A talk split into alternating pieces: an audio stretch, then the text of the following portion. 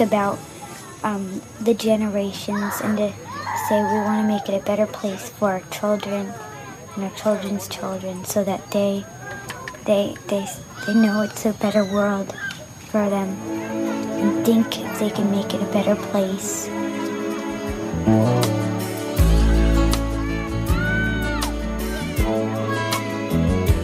There's a place in your heart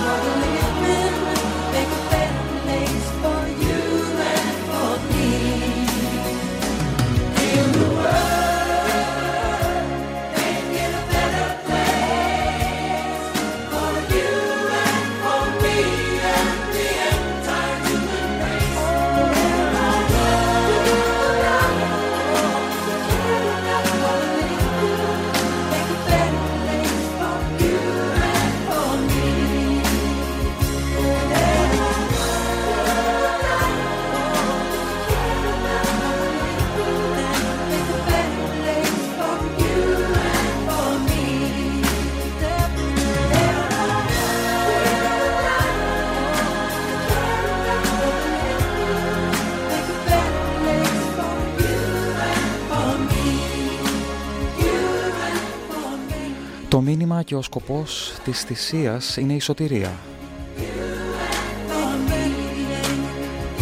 Από τα βάρη, από τις έγνοιες και εν τέλει από τον ίδιο το θάνατο. Και η αγάπη, αυτό το αγαπάτε αλλήλους χωρίς κόμμα, χωρίς αποσιοποιητικά, χωρίς προϋποθέσεις, χωρίς παρενθέσεις. Αγαπάτε αλλήλους. Τελεία. Φωναχτά, δυνατά και από την καρδιά. Η ουσία που μπορεί να θεραπεύσει τον κόσμο και να τον κάνει πραγματικά καλύτερο. Έτσι ξεκινήσαμε σήμερα. Εδώ τα καλά βιβλία. Καλησπέρα σε όλους τους φίλους. Καλησπέρα αγαπημένα Γλαρολικόπουλα. Μεγάλη Παρασκευή σήμερα. Είμαστε εδώ ζωντανά στον Polish View, ζωντανά για να σας κρατήσουμε συντροφιά αυτές τις δύο ώρες αυτής της πολύ ιδιαίτερης μέρας όπου έχουμε ένα ιδιότυπο πένθος. Είναι μια μέρα που απαιτεί χαλαρούς ρυθμούς, είναι μια μέρα που απαιτεί περισυλλογή, που απαιτεί σκέψη. Είναι μια μέρα που ακολουθούμε την ψυχή στην κατάβασή της στον Άδη και από εκεί την νίκη της πάνω στο θάνατο. Μια ιδιαίτερη μεγάλη Παρασκευή που ελπίζουμε να είστε εδώ μαζί μας σας περιμένουμε μέσα από τους κλασικούς τρόπους επικοινωνίας, από την σελίδα του Police View και το live player από το οποίο μας ακούτε. Μπορείτε, αν συνδεθείτε με τον λογαριασμό σας στο Facebook ή το Google, να μας στείλετε κατευθείαν το μήνυμά σας και να το δούμε εμείς εδώ στο στούντιο και να σας απαντήσουμε βέβαια. Εναλλακτικά μπορείτε να μας αναζητήσετε στο Facebook, η σελίδα της εκπομπής, εδώ τα καλά βιβλία, γραμμένο με ελληνικά και με τόνους και από εκεί μπορείτε να μας στείλετε το μήνυμά σας. γλαρόλικη.net είναι η ιστοσελίδα από την οποία μπορείτε επίσης να βρείτε τρόπους να επικοινωνήσετε μαζί μας και να μας μάθετε και να σας μάθουμε και να γνωριστούμε. Μεγάλη Παρασκευή λοιπόν σήμερα. Έχουμε ετοιμάσει μία, θέλω να πιστεύω, ενδιαφέρουσα, ωραία εκπομπή, χαλαρή σε κάθε περίπτωση, όπως ακριβώς το επιβάλλει η ημέρα, με απόλυτο σεβασμό. Και όπως είπαμε, η αγάπη είναι αυτή η ουσία, είναι αυτή η συγκολητική ουσία που κάνει τα πάντα διαφορετικά και φτιάχνει τα πάντα. Bridge over troubled water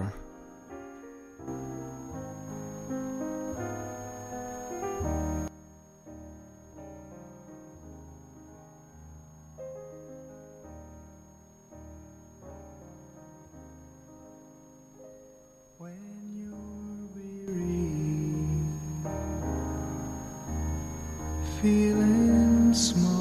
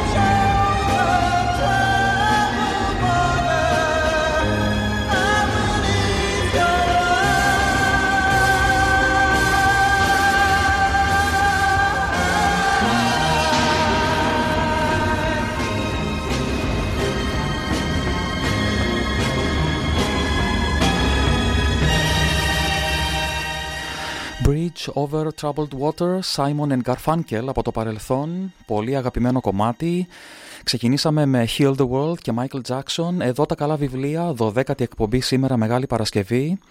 Ο Δημήτρης Νίκου στο μικρόφωνο του Police View μέχρι και τις 8 να σας κρατήσει καλή συντροφιά αυτό το πολύ ιδιαίτερο απόγευμα Μεγάλης Παρασκευής. Θα κάνουμε και σήμερα την ε, κλασική βόλτα μας στα βιβλιοπολία, να δούμε νέες κυκλοφορίες, να δούμε βιβλία που πιστεύω ότι θα σας ενδιαφέρουν πολύ. Και φυσικά η Φέδρα θα είναι μαζί μας και σήμερα με τις δικές της πάντα ξεχωριστές προτάσεις, ενώ στο τελευταίο μέρος της εκπομπής θα ακούσουμε όμορφα, θέλω να πιστεύω, αποσπάσματα που ανοιχνεύουν τα υψηλά νοήματα αυτής της ημέρας και αυτών των ημερών. Θα ξεκινήσουμε λοιπόν με δύο μυθιστορήματα. Το πρώτο που έχω μπροστά μου είναι το καινούριο μυθιστόρημα του Κυριάκου Αθανασιάδη με τίτλο «Αγκάθια και πικραλίδες» που κυκλοφορεί από τις εκδόσεις Bell. Στο μυθιστόρημα πρωταγωνιστούν δύο γυναίκες. Μία Ελληνίδα, μεγάλη σε ηλικία, ανήμπορη να αυτοεξυπηρετηθεί, αμήλυτη και κλεισμένη στον εαυτό της και το κυριότερο με Αλτσχάιμερ. Δεν θυμάται τίποτα πια, έχει ξεχάσει ποια ήταν, τι έζησε, ποιον και πόσο αγάπησε. Και αν τη δονούν ακόμα κάποιες εκλάμψεις, σύντομα θα πάψουν κι αυτές. Η δεύτερη γυναίκα είναι μια Αλβανίδα, μεσόκοπη, πληγωμένη, προδομένη, αλλά δυνατή και αισιόδοξη ταυτόχρονα, με χιούμορ, με πίστη στη ζωή, με αγάπη για όλον τον κόσμο και κυρίως για αυτήν εδώ τη γυναίκα που τη φροντίζει και της βουρτσίζει κάθε μέρα τα μαλλιά. Και ομιλητική, δεν σταματά να μιλά και να θυμάται και να αφηγείται τρομερά πράγματα για μια ζωή και μια χώρα που τώρα πια μοιάζουν ξένες και μακρινές, κομμάτια μιας μεγάλης τραγωδίας. Οι δύο γυναίκες μένουν μαζί συνέχεια, κοιμούνται και ξυπνούν μαζί, μαγειρεύουν, τρώνε, βλέπουν τηλεόραση και κάνουν βόλτες στην πόλη μαζί και ίσως καταφέρουν κάποια στιγμή να αποδείξουν πως δεν τελείωσαν όλα εδώ, πως υπάρχει συνέχεια και πως υπάρχει ακόμα μνήμη. Το καινούριο μυθιστόρημα του Κυριάκου Αθανασιάδη, τρυφερό και πολύ αληθινό για ένα πολύ ευαίσθητο κοινωνικό θέμα που αγγίζει πολλούς, αγκάθια και πικραλίδες κυκλοφορεί από τις εκδόσεις Bell. Το δεύτερο βιβλίο που θα δούμε είναι ένα ξένο μυθιστόρημα με τίτλο «Την ψυχή τους στον διάβολο» της Μαρέν Λεντέν, κυκλοφορεί από τις εκδόσεις του 21ου σε μετάφραση του Γιάννη Καφιά. Η ιστορία αρχίζει, ε, του βιβλίου αρχίζει στις 28 Ιουλίου του 1986 με τη ληστεία στη Χαύρη δύο βιτιοφόρων που μεταφέρουν υγρή αμμονία για ένα καπνεργοστάσιο. 24.000 λίτρα αμμονίας κάνουν ξαφνικά φτερά. Επτά πτώματα ανακαλύπτονται, μία κοπέλα εξαφανίζεται. Οι αξιωματικοί της δικαστικής αστυνομίας Νόρα και Μπρεν διερευνούν την υπόθεση. Επί 20 χρόνια, από τα σερβικά εργοστάσια μέχρι και τους διαδρόμους της Γαλλικής Εθνοσυνέλευσης, από τα μαφιόζικα κυκλώματα μέχρι τα παριζιάνικα γραφεία συμβούλων κυνηγούν αυτούς που έχουν για επάγγελμά τους τη διαφθορά, την χειραγώγηση, την παράκαμψη των εμποδίων στη λειτουργία της χρηματομηχανής των καπνοβιομηχάνων. Τον Νταβίτ Μπαρτέλ, μεγαλομανή λομπίστα που ραδιουργεί για να θέσει τους πολιτικούς και τους ανώτατους κρατικούς υπαλλήλους στην υπηρεσία των συμφερόντων της European Tobacco, τον Άντων Μίλλερ, μπράβο του και εκτελεστή για τις βρώμικες δουλειές, τη Σοφή Καλντέρ, μαστροπό, επικεφαλή μια μιας εταιρείας διοργάνωσης αθλητικών εκδηλώσεων, φιλοδοξία, διαφθορά, βία. Στο δρόμο της νοικοτήνης, ο πόλεμος είναι ολοκληρωτικός. Ένα, ο, ο πολυβραβευμένος Μαρέν Λεντέν, ένας συγγραφέας γεννημένος το 1975 στην νοτιοανατολική Γαλλία, που έχει σπουδάσει οικονομικά και επιστήμες της πληροφορίας και έχει εργαστεί στη France Telecom, από την οποία, από ό,τι βλέπω στο βιογραφικό του, παρετήθηκε λόγω της επιδείνωσης των εργασιακών συνθήκων, μας δίνει ένα βιβλίο πάρα πολύ ενδιαφέρον, πάρα πολύ σύγχρονο, ε, για όλα αυτά που καμιά φορά κρύβονται πίσω από πράγματα που βλέπουμε, για όλα αυτά που η εξουσία δεν θέλει να μάθουμε, για όλα αυτά που τα συμφέροντα δεν αφήνουν να φανούν, αλλά για όλα αυτά που κινούν το χρήμα και κινούν τη δύναμη πίσω από τις εταιρείες και πίσω από τα συμφέροντα. Ένα μυθιστόρημα πάρα πολύ ενδιαφέρον, μεγάλο σε μέγεθος, 608 σελίδες. Του Μαρέν Λεντέν, λοιπόν, είναι ο τίτλος Στην ψυχή τους στον διάβολο. Κυκλοφορεί από τις εκδόσεις του 21ου και η μετάφραση είναι του Γιάννη Καφιά.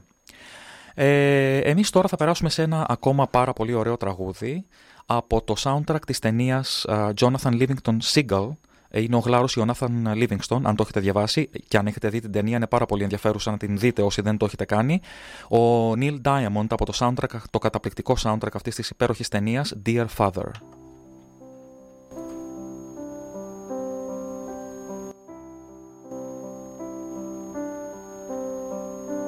Dear Father, we dream,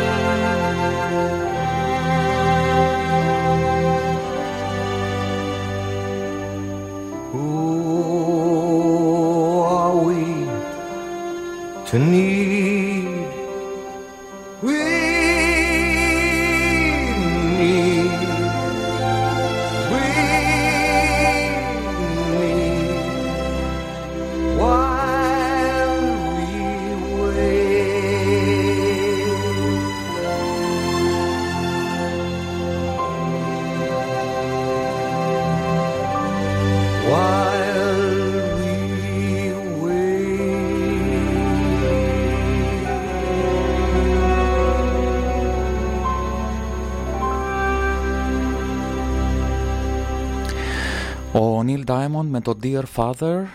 Δύο άλλα βιβλία που αξίζει να δούμε σήμερα.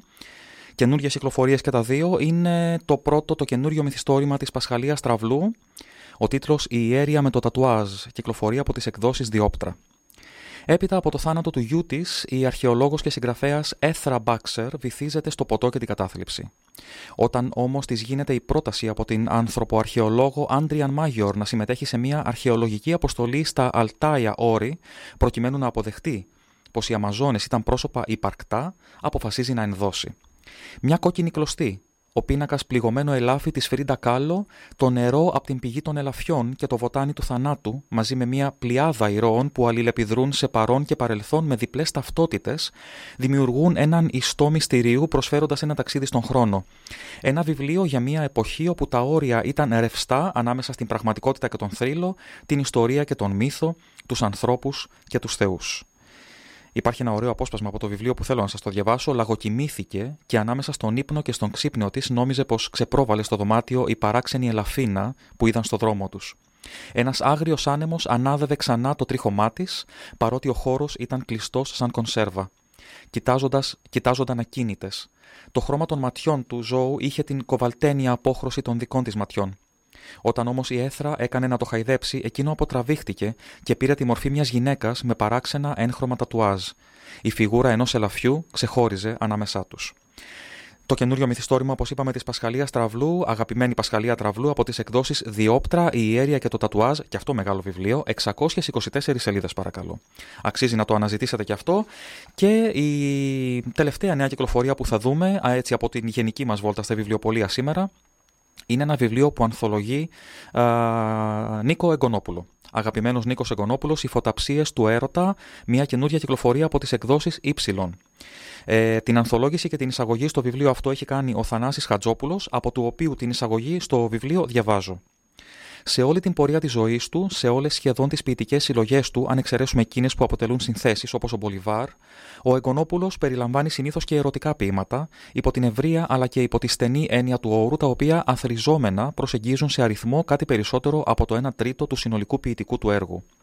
Η ανθολόγηση των 80 ποιημάτων του τόμου αυτού καταδεικνύει ακριβώς το πόσο τον απασχόλησε το ερωτικό στοιχείο με άμεσο και έμεσο τρόπο, αλλά και με κάθε δυνατή μορφή που μπορεί να πάρει αυτό από το ερωτικό ή και σεξουαλικό πάθος μέχρι την αγάπη. Ο ερωτισμός, έντονα και ιδιαίτερα έκδηλος στη ζωγραφική του, δεν απουσιάζει καθόλου από τα ποίηματά του. Ο Εγκονόπουλο δεν έπαψε ούτε στιγμή να μιλά σε αυτά τόσο για τον έρωτα, ίσως περισσότερο με τις δυσκολίες και τις αστοχίες του, όσο και για την επιθυμία που γλιστράει στη σκηνή των ποιημάτων του απρόσμενα με τρόπο ρητό και ευθύ, αλλά εξίσου και για την αγάπη που γίνεται κυρίαρχη, καθώς ο ποιητής την τοποθετεί στους στίχους του ως βασικό δρόμο λύτρωσης για τα ανθρώπινα. Έτσι, από την αρχή ως το τέλος της ποιητικής του πορείας, μιλάει για αυτό το τρίπτυχο που ευτυχώς η ελληνική γλώσσα και η ελληνική νοοτροπία, όπως αυτή κατατίθεται στη γλώσσα, γνωρίζει να διακρίνει τόσο στις διαφορές του, όσο και στις αμοιβαίες επικαλύψεις του. Επιθυμία, έρωτας, αγάπη. Πολύ ενδιαφέρουσα κυκλοφορία, φωταψίες του έρωτα, ανθολογημένα ερωτικά ποίηματα του Νίκου Εγκονόπουλου από τον Θανάση Χατζόπουλο, κυκλοφορεί από τις εκδόσεις Y. Και εμείς τώρα, πριν περάσουμε σε δύο ειδικά έτσι, βιβλία που λόγω της ημέρας διάλεξα να σας μιλήσω και για αυτά, δύο επιπλέον από όσα μιλάμε κάθε μέρα, και περιμένοντας και τα μήνυματά σας, μην το ξεχνάμε, θα ακούσουμε The Prayer από Σελήν Διόν και Ανδρέα Μποτσέλη.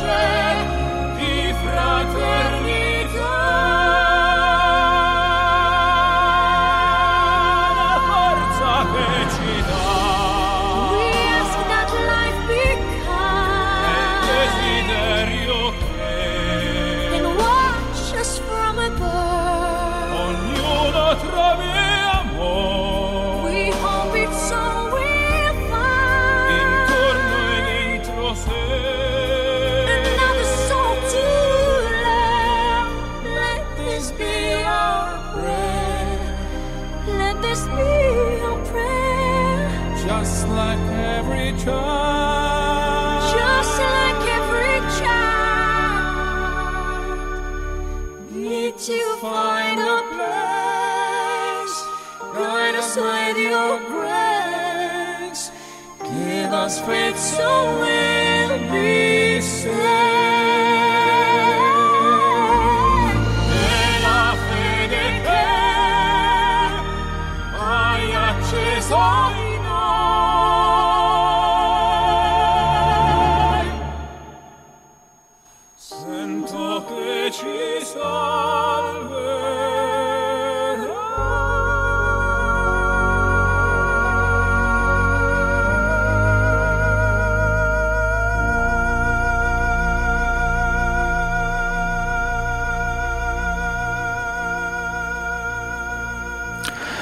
Πώς αλλιώς να χαρακτηρίσεις ε, δύο φωνές όπως της Σελίν Διόν και του Ανδρέα Μποτσέλι παρά μόνο θεϊκές.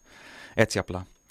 Λοιπόν, έχω δύο βιβλία μπροστά μου τα οποία, για τα οποία θα σας μιλήσω. Ε, το ένα είναι πρόσφατη κυκλοφορία, το άλλο όχι. Ωστόσο ταιριάζουν απόλυτα στο κλίμα των ημερών και δίνουν την ευκαιρία σε όποιον θέλει λίγο έτσι να εξερευνήσει περισσότερο το πνευματικό κομμάτι να το κάνει μέσα από αυτά τα δύο βιβλία.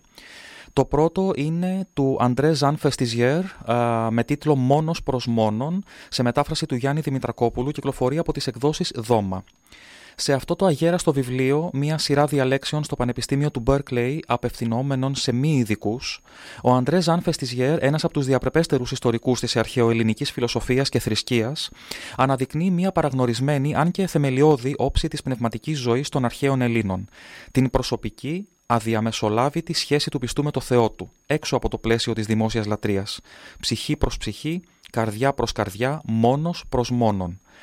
Αντλώντας λοιπόν παραδείγματα από όλο το εύρος της αρχαιοελληνικής γραμματείας, από τα ομυρικά έπι μέχρι και την ύστερη αρχαιότητα, ο Φεστιζιέρ δείχνει τους αρχαίους Έλληνες να αντιμετωπίζουν τους θεούς τους όχι σαν σύμβολα αισθητικά, αλλά σαν ζωντανές υπάρξεις.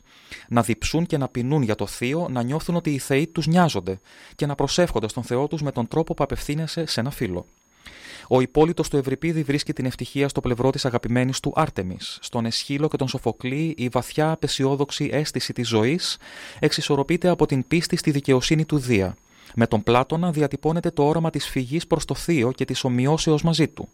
Στους ε, στοικούς αρθρώνεται η ιδέα της ελεύθερης συγκατάθεσης σε ένα θεϊκό σχέδιο που υπερβαίνει τα άτομα και αγκαλιάζει την οικουμένη.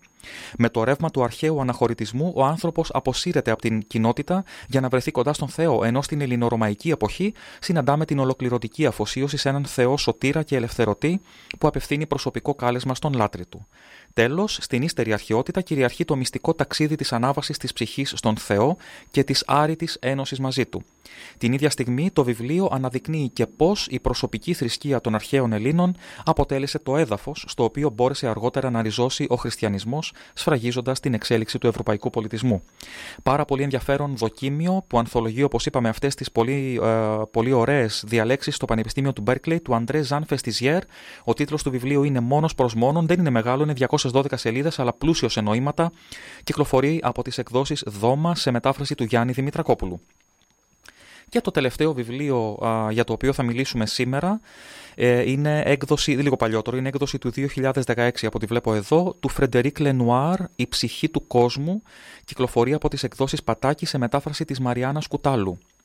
Προαισθανόμενοι μια επικείμενη πλανητική καταστροφή, 7 σοφοί από τα τέσσερα σημεία του κόσμου συγκεντρώνονται στο Τουλάνκα, ένα μοναστήρι χαμένο στα βουνά του Θιβέτ, για να μεταδώσουν σε δύο εφήβους, τον Τένζιν και την Ατινά, τα κλειδιά της παγκόσμιας σοφίας πέρα από τις πολιτιστικές και ιστορικές διαφορές των αντίστοιχων παραδόσεών τους, στηρίζονται στην ε, προσωπική τους εμπειρία και εμπνέονται από αυτό που οι φιλόσοφοι της αρχαιότητας αποκαλούσαν ψυχή του κόσμου, την ευεργετική δύναμη που διατηρεί την αρμονία του σύμπαντος. Ο λόγος τους απαντά στα θεμελιώδη ερωτήματα. Ποιο είναι το νόημα της ύπαρξής μου, πώς να ζήσω καλά και να γνωρίσω την ευτυχία, πώς να εναρμονίσω τις απαιτήσεις του σώματος και του πνεύματος, πώς θα προσεγγίσω την αυτογνωσία και την αυτοπραγμάτωση, πώς θα περάσω από τον φόβο στην αγάπη; Μακριά από δογματικά πιστεύω, οι επτά αυτές διαφορετικές προσεγγίσεις της ψυχής του κόσμου ανοίγουν τον δρόμο ενός πνευματικού ουμανισμού για μια καλύτερη ζωή μέσα από ένα φωτεινό παραμύθι μοίηση που αγγίζει τόσο την καρδιά όσο και τον νου. Αυτό το βιβλίο το είχα διαβάσει όταν είχε πρωτοβγεί. Είναι καταπληκτικό, να το ξέρετε. Θα σας ταξιδέψει, θα σας βάλει να σκεφτείτε και να βγάλετε δικά σας συμπεράσματα. Δεν, θα σας υποδείξει τι να σκεφτείτε, θα σας κάνει να σκεφτείτε απλά. Φρεντερίκ Λενουάρ, αναζητήστε το Η ψυχή του κόσμου. Κυκλοφορεί, όπως είπαμε, από τις εκδόσεις Πατάκη σε μετάφραση της Μαριάννα Κουτάλου. Και εμείς, πριν περάσουμε να δούμε λίγο τα νέα των Γλαρόλικων, να δούμε έτσι λίγο τα καθημά, αυτή την ε, ξεχωριστή Παρασκευή, συνεχίζουμε με Night Butterflies από τον Στέφανο Κορκολί.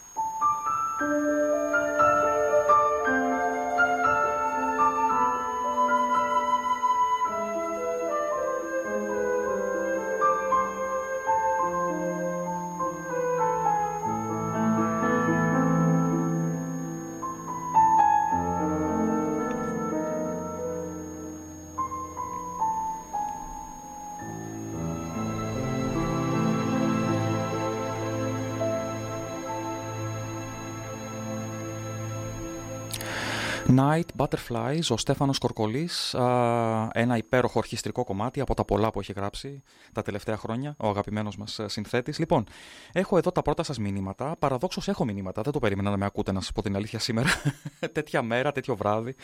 Λοιπόν, τι υπέροχη μουσική είναι αυτή, μου γράφει ο Γιώργος, ευχαριστώ πάρα πολύ Γιώργο.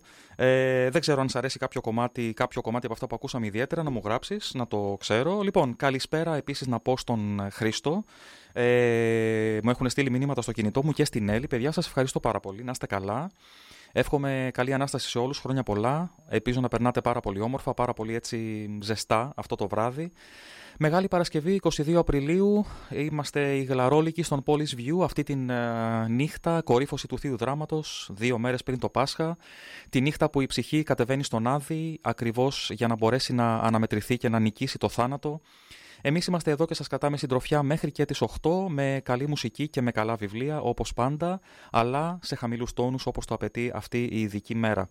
Λοιπόν, βρισκόμαστε στο σημείο της εκπομπής που συνήθως κάνουμε την πρόταση της ανοιχτής βιβλιοθήκης. Σήμερα αυτό δεν θα γίνει σε αυτό το σημείο της εκπομπής, θα γίνει λίγο αργότερα για να εκμεταλλευτώ ένα από τα κομμάτια που έχω φέρει για να σας διαβάσω, τα πάρα πολύ ωραία κομμάτια.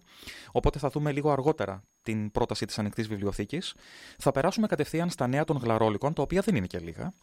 Ε, θυμάστε ότι κυκλοφόρησε, όπως ε, σας είχαμε πει την προηγούμενη φορά, το καινούριο μας βιβλίο, ένα παραμύθι του Χρήστου Καρά, με τίτλο Το Μωράκι και τα Σκιουράκια. Ένα βιβλίο που έχετε ήδη αγαπήσει και μας έχει κάνει πάρα πολύ μεγάλη εντύπωση.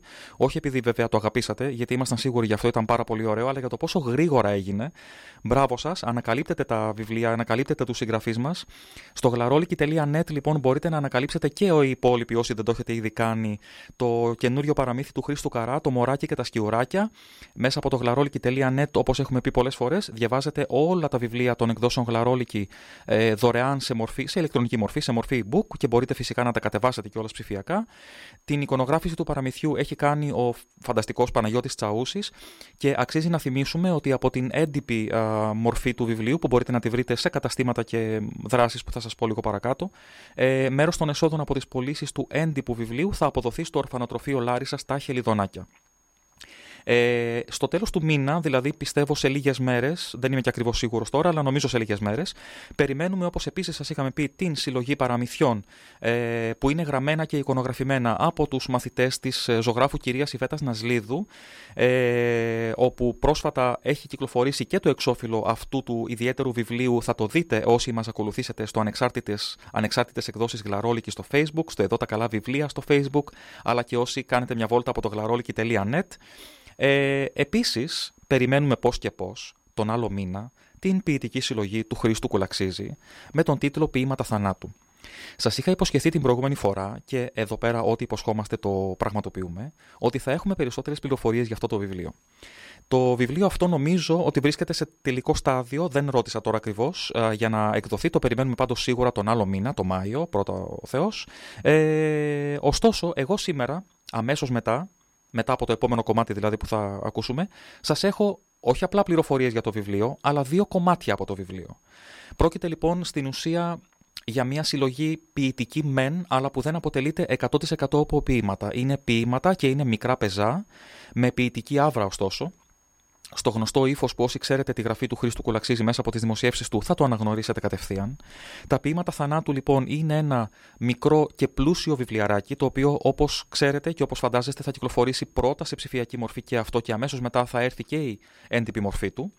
Σε λίγο θα σας διαβάσω δύο α, κομμάτια, δεν θα πω ποίηματα, δύο κομμάτια από αυτό το βιβλίο. Το πρώτο έχει τίτλο «Στο λάθος μέρος» και το δεύτερο έχει τίτλο «Διαθήκη», για να ταιριάζουμε λίγο και με το ύφος των ημερών. Αυτά λοιπόν σε λίγο, όπως είπαμε, για την, κάνω λίγο αναμονή κοινού, για την ε, συλλογή του Χρήστου Κουλαξίζη με τίτλο Ποίηματα Θανάτου που την περιμένουμε τον άλλο μήνα από τις εκδόσεις Γλαρόλικη. Εγώ τώρα θα σας πω ότι όσοι δεν το έχετε ήδη πάρει χαμπάρι, μπαίνοντας στο γλαρόλικη.net Σας βγαίνει ένα συνεφάκι στην οθόνη, σκάει ένα παραθυράκι, το οποίο σας προσκαλεί να γραφτείτε στο newsletter. Το newsletter είναι η ψηφιακή αγάπη που στέλνουν οι γλαρόλικοι στο mailbox, στο inbox σας, στα εισερχόμενά σας, κάθε αρκετές φορές, ε, με προτάσεις, με άρθρα, με τις νέες κυκλοφορίες, με ιδέες και με προτάσεις από βιβλία που λέμε και εδώ στην εκπομπή εδώ τα καλά βιβλία.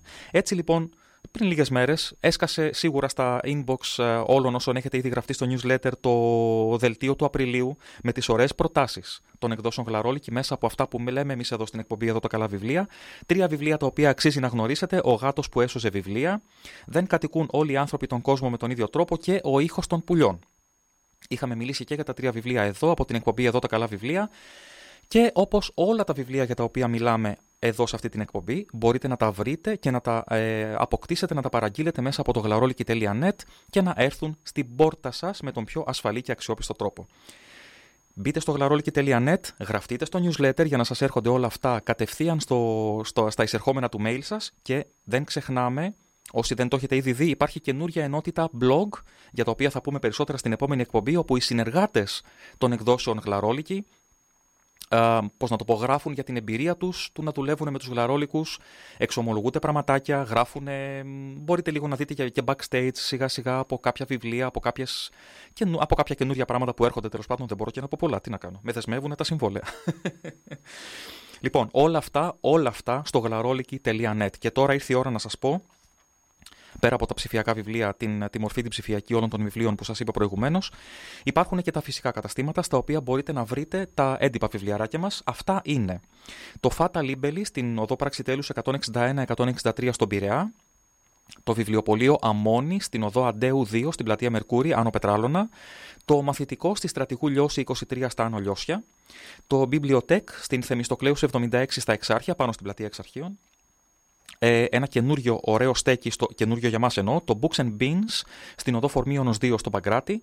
Τα φιλοζωικά βιβλιαράκια μας ε, μπορείτε να τα βρείτε επίσης στο Little Bear στην Ελευθερίου Βενιζέλου 14 στον Πειραιά και στο Bamboo Vegan στη Σόλωνος 102 και Μαυρομιχάλη στο κέντρο της Αθήνας, ενώ τα παιδικά βιβλιαράκια μας τα έχει και το Little Book στην Χαϊμαντά 35 στο Χαλάνδρη. Αυτά τα νέα των γλαρόλικων για σήμερα. Συνεχίζουμε εμείς με Μιχάλη Δέλτα, ένα πάρα πολύ όμορφο κομμάτι από το παρελθόν, De Todo Corazón.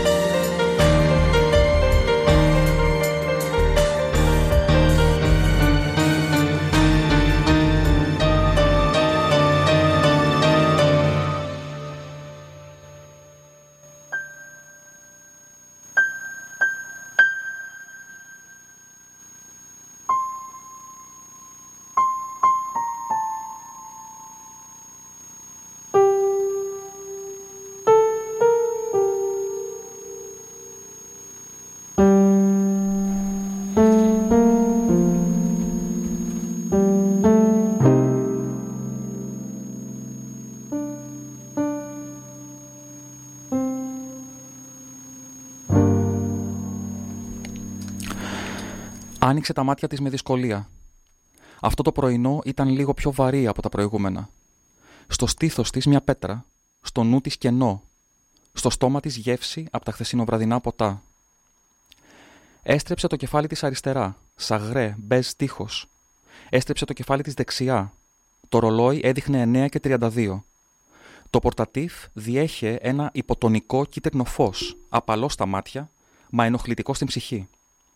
Απέναντί της το κλειστό παράθυρο, το πατζούρι κατεβασμένο, οι κουρτίνες κλειστές. Πήρε μια βαθιά αναπνοή και την έπνιξε το αποσμητικό χώρου. Το αίμα στις φλέβες της έρεε γρήγορα, στέλνοντας σημάδια, σήματα κινδύνου. Πού στο διάολο βρισκόταν. Όταν με το καλό λήξει η θητεία μου και πάρω επιτέλους απαλλαγή από τις αγκαρίες. Σύρτε και βάλτε με δίπλα στο γιο μου. Μόνος σκεπάστε το τομάρι μου με χώμα ελαφρό, ώστε να με βρουν εύκολα τα πλάσματα του βουνού. Γιατί τόσα χρόνια το πνεύμα μου κατέτρωγαν οι άνθρωποι. Η σάρκα μου τουλάχιστον ας θρέψει κάποιους που να αξίζουν.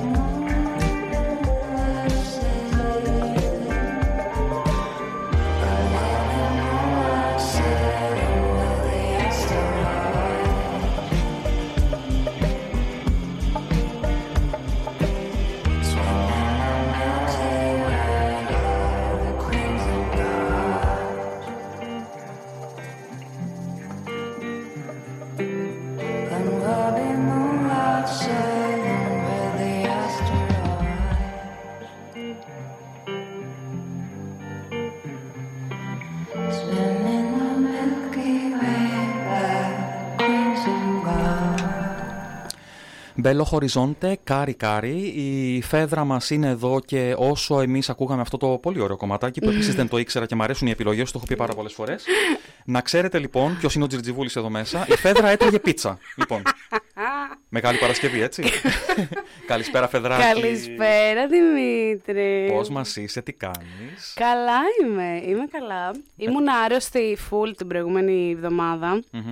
Αλλά τώρα είμαι καλά, γι' αυτό είναι η πρώτη φορά κάτι που δεν ξέρει το κοινό. Είναι ότι εγώ κάθε φορά που έρχομαι στο στούντιο παίρνω μία μπύρα να πιω. Αυτό είναι πλέον στάνταρ. Και σήμερα είναι η πρώτη φορά που δεν πήρα. Σήμερα γιατί... έχει, έχει φέρει νεράκι. Έχω φέρει νεράκι. νεράκι. Αγνό, ωραίο νεράκι. Μεταλλικό, φυσικό μεταλλικό. ναι, γιατί εντάξει, τώρα χαλάρωσε ο λαιμός μου. Καλύτερα να μην τον πιέσουμε. όχι, όχι, μια χαρά. Ναι. Νομίζω ότι δεν χρειάζεται να είσαι πάρα πολύ υπερβολική σε αυτό. Α το Ναι, λίγο ναι. να γιάνει που λένε. Αυτό ναι, Να θα το αφήσω δέσει. να γιάνει. Πώς θα περνάς με τις αναγνώσεις σου, για πες μας. Τα περνάω πάρα πολύ καλά. Μμμ. Είμαι σε μια πολύ καλή φάση γενικά. Και, με συγχωρείτε. Ναι, καλά, Ε, σιγά. εντάξει. τα Το νεράκι, δύο- το νεράκι. Το νεράκι, το νεράκι. τα, τα δύο βιβλία για τα οποία σας έχω φέρει να σας μιλήσω σήμερα τα διάλεξα ψηλοτελευταία στιγμή. Μμμ. Γιατί έχω πάρα πολλά πράγματα στο κεφάλι μου την τελευταία εβδομάδα. Οπότε, για, συγγνώμη κιόλας, αλλά το ξέχασα τελείως. εντάξει, εντάξει, εντάξει, δεν πειράζει. Και ήταν να πάω να φτιάξω τα ανήχια μου, τα πήρε πολύ ωραία, μπράβο μου. Και αυτό, αυτό είναι που λένε να θέτεις προτεραιότητες στη ζωή. Ακριβώς. Οπότε λοιπόν, λίγο πριν φύγω, λέω: Πακάτσα, αφού θα πάω στο στούντιο κατευθείαν. Ε, γιατί να μην ε, πάρω τα βιβλία μαζί μου. Και λέω: Α, δεν έχω διαλέξει βιβλία. Τέλος πάντων, και πήρα δύο.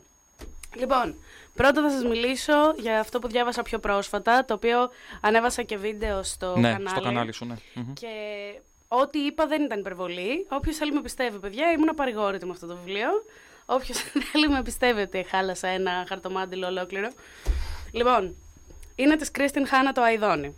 Εκδόσεις Κλειδάριθμος, ξανά. Εκδόσεις κλειδάριθμος Με τα πολύ ξανά. ωραία βιβλία τους. Έχουν απίστευτους τίτλους. Ναι, ναι, ναι. Ε, και αυτό μου το είχαν στείλει για κριτική. Δηλαδή, αυτό δεν το έχω πληρώσει εγώ. Είχε έρθει συνεργατικά στα χέρια μου. Οκ. Ε, Παρ' όλα αυτά, ε, επειδή έχω πολύ καλή συνεργασία και συνεννόηση με τα άτομα τα οποία μιλάω στους εκδόσεις κλειδάριθμου, ε, μου στέλνουν πάρα πολύ ωραίους τίτλους.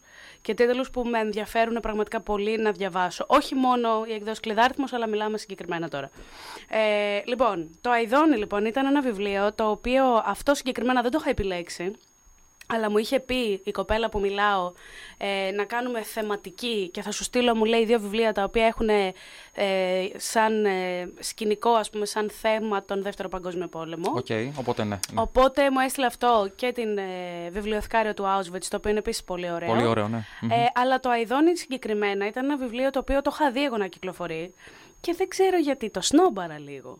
Δεν ήθελα να το διαβάσω. Νόμιζα ότι θα είναι καμιά χαζομάρα, ότι θα είναι πολύ μελό, μελιστάλαχτο, τέτοια. Είναι, είναι από αυτά που ξέρεις. Καμιά φορά, ρε παιδί μου, βλέπουμε βιβλία να κυκλοφορούν πολύ, τα βλέπουμε σε Ναι. πολλές βιτρίνες, σε πολλά και λέμε, έλα μωρέ τώρα, εντάξει. Αυτό, Ξέρεις, ναι. ναι. Λες, εντάξει τώρα, σιγά, εντάξει, οκ, δεύτερος παγκόσμιος. Έχουν γραφτεί και έχουν γραφτεί. Ου, και θα γραφτούν. Ναι, και θα γραφτούν.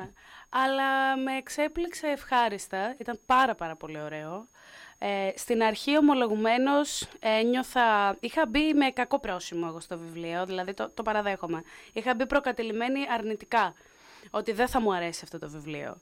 Ε, και το μοναδικό που μου πρόβλημα με αυτό το βιβλίο ήταν λίγο η γραφή, ε, η οποία δεν ήταν κακή, αλλά είχε ένα θέμα όπου πέταγε διάσπαρτες γαλλικές λέξεις, ενώ υποτίθεται ότι το βιβλίο είναι στη Γαλλία, είναι στο Παρίσι Μμμ. διαδραματίζεται η ιστορία. Ε, οπότε δεν καταλαβαίνω γιατί έπρεπε να υπάρχουν οι γαλλικές λέξεις γραμμένες στο ναι, κείμενο. Κατάλαβα, Αυτό κατάλαβα. είναι- Αμετάφραστες εννοείς. Ναι, όχι. Με ελληνικούς χαρακτήρες. Α, με ελληνικούς χαρακτήρες. Οκ. Ναι, το οποίο εγώ το βρίσκω λίγο επιτηδευμένο, αλλά ήταν το μοναδικό μου πρόβλημα με αυτό το βιβλίο. Μάλιστα. Το οποίο βέβαια προσωπικά δεν μπόρεσα να αγνοήσω. αλλά μπορεί ο επόμενος αναγνώστης να μπορέσει. Εντάξει, αυτό είναι δική μου λόξα.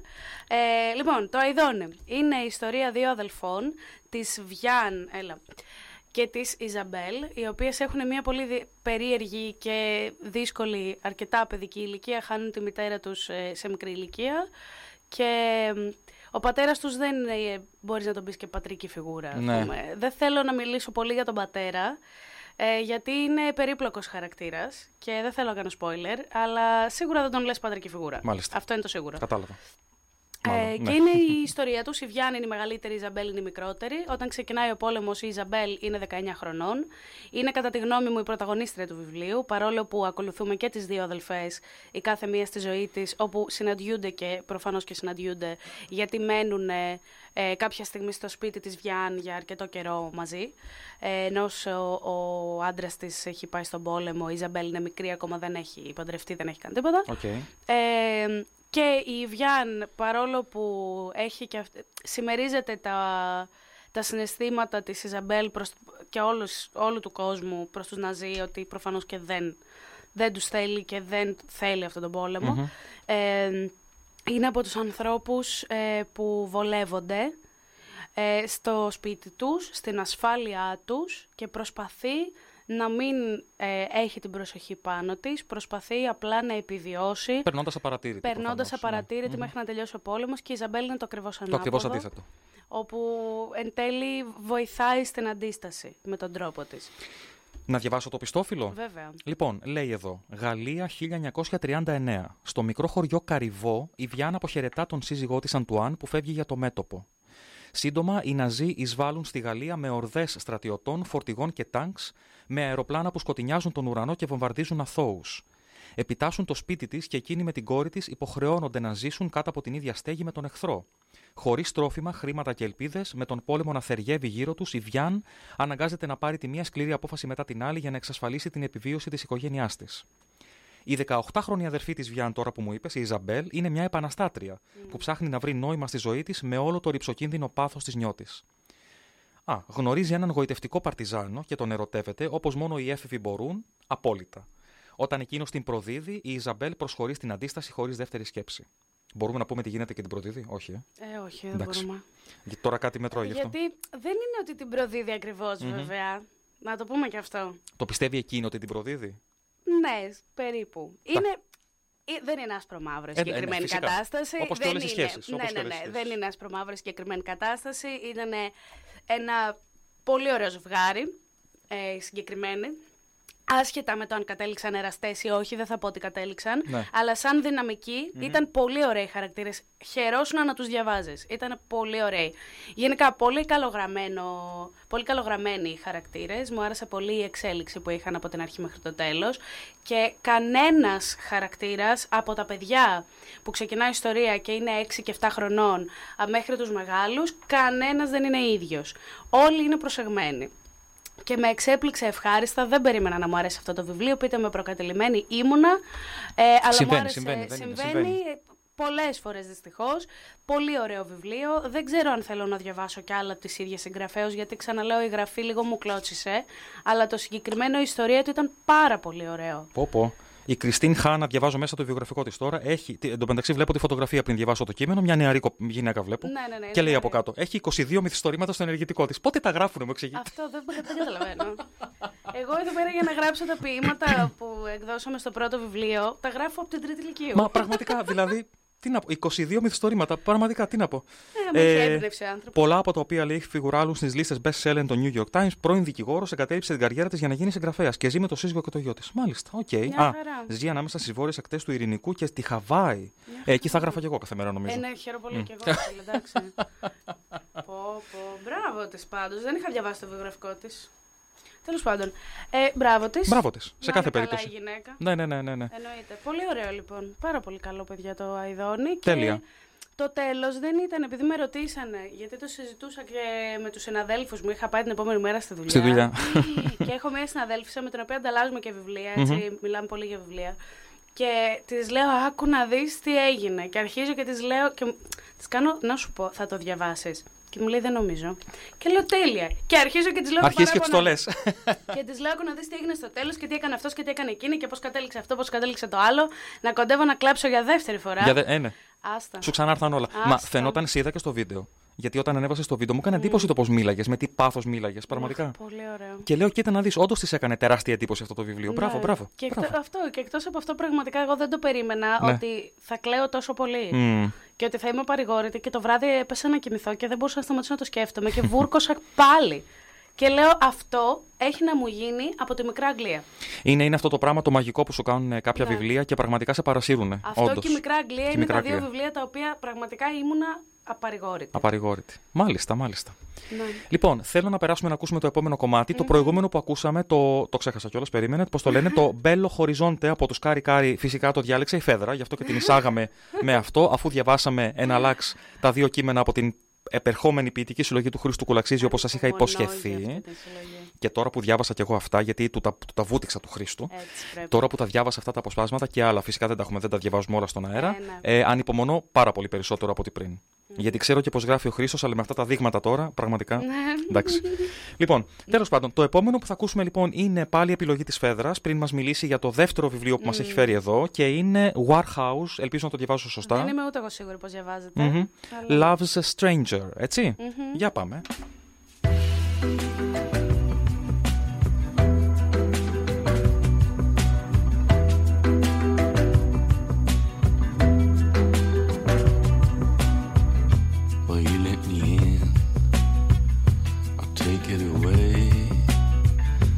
Choose you again. Tomorrow is a night away. If love's looking down on all that we do, we're provocative, babe. Me and you. Love's a stranger until I see you again. Love's a stranger until I see you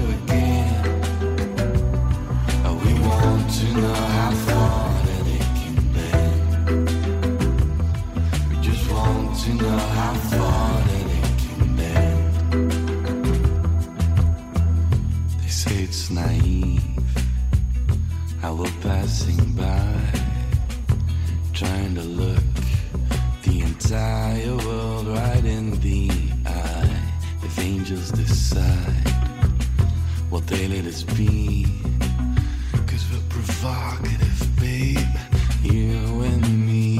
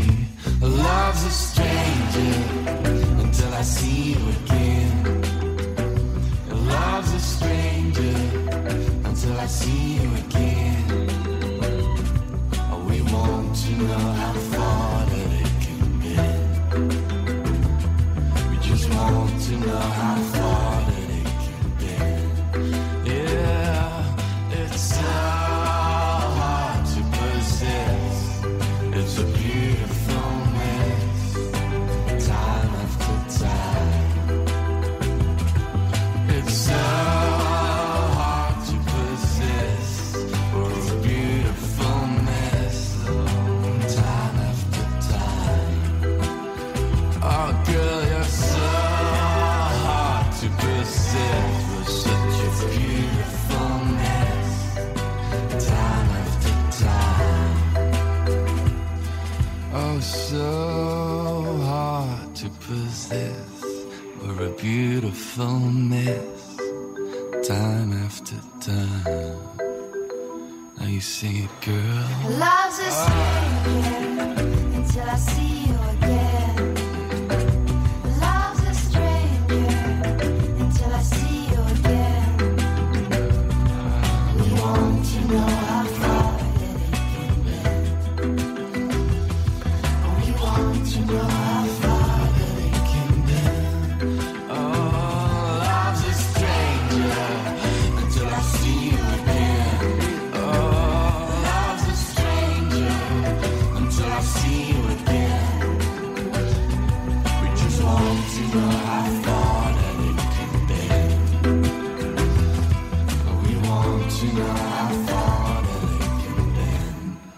Love's a Stranger από τους Warhouse. Φαντάζομαι είναι συγκρότημα, ε, μην κάνω καμία βλακεία. Τους ή τον. Δεν είμαι 100% σίγουρη.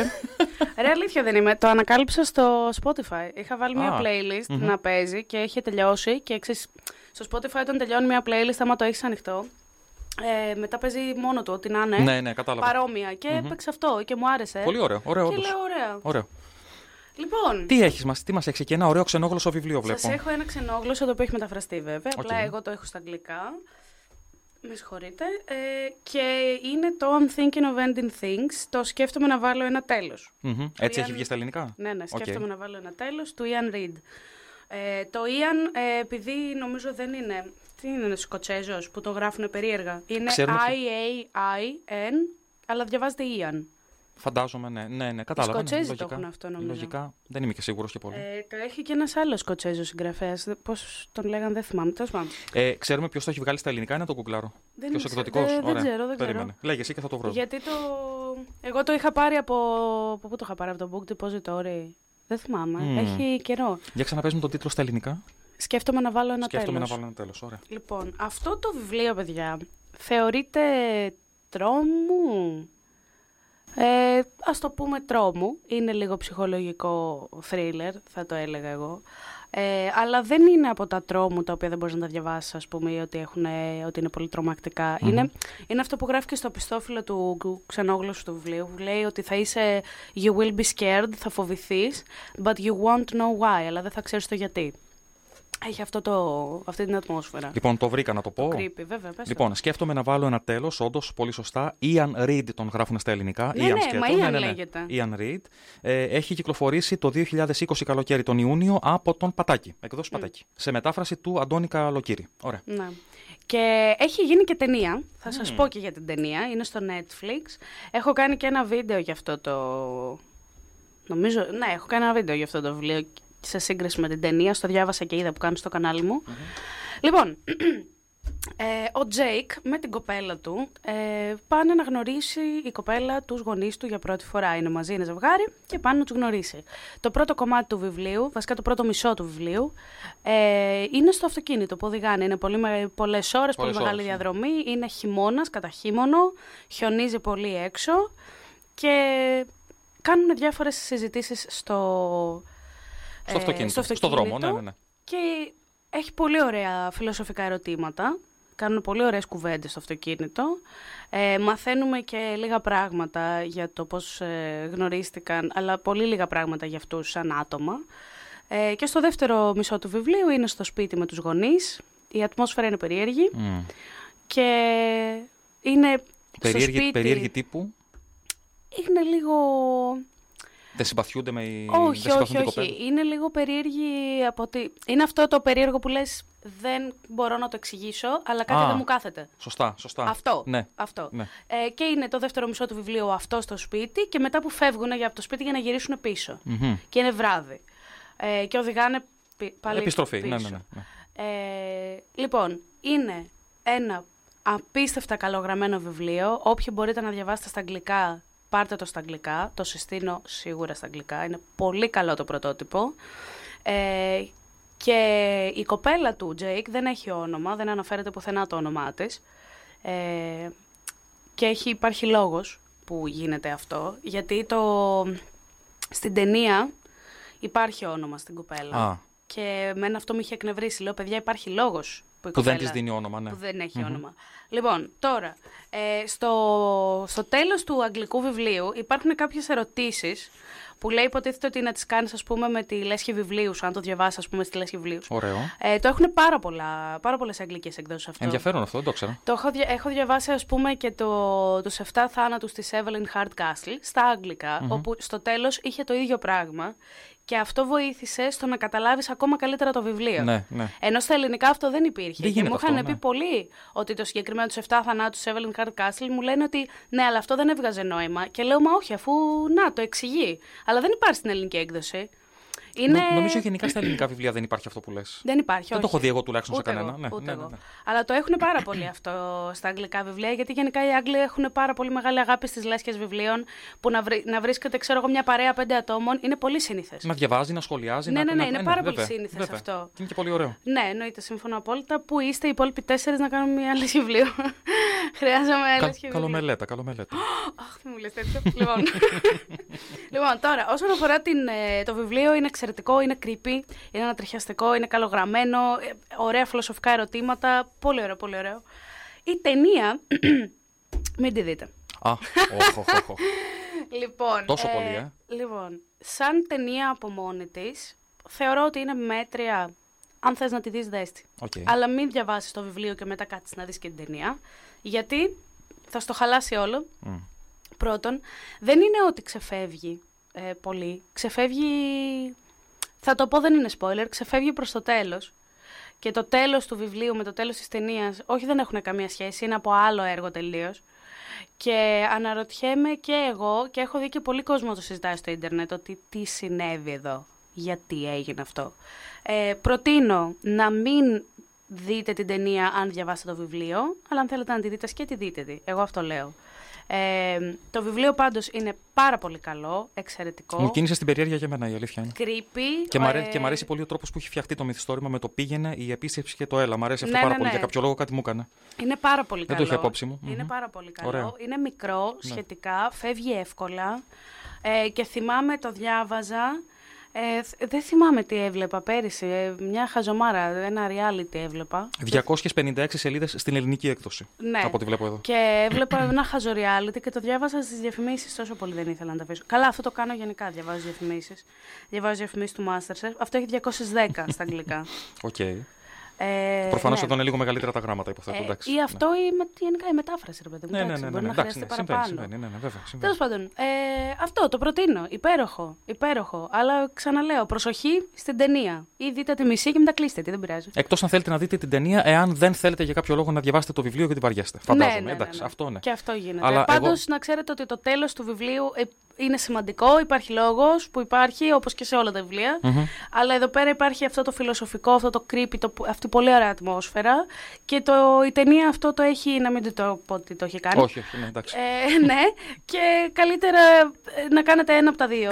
αλλά αν είναι, πείτε ότι βαριέστε να διαβάσετε το βιβλίο, αλλά θα ήθελα να δω την ιστορία, μην βαριέστε να διαβάσετε το βιβλίο. Γιατί η ιστορία είναι το. Θεωρώ γενικά ότι οι ιστορίες είναι το τέλος τους.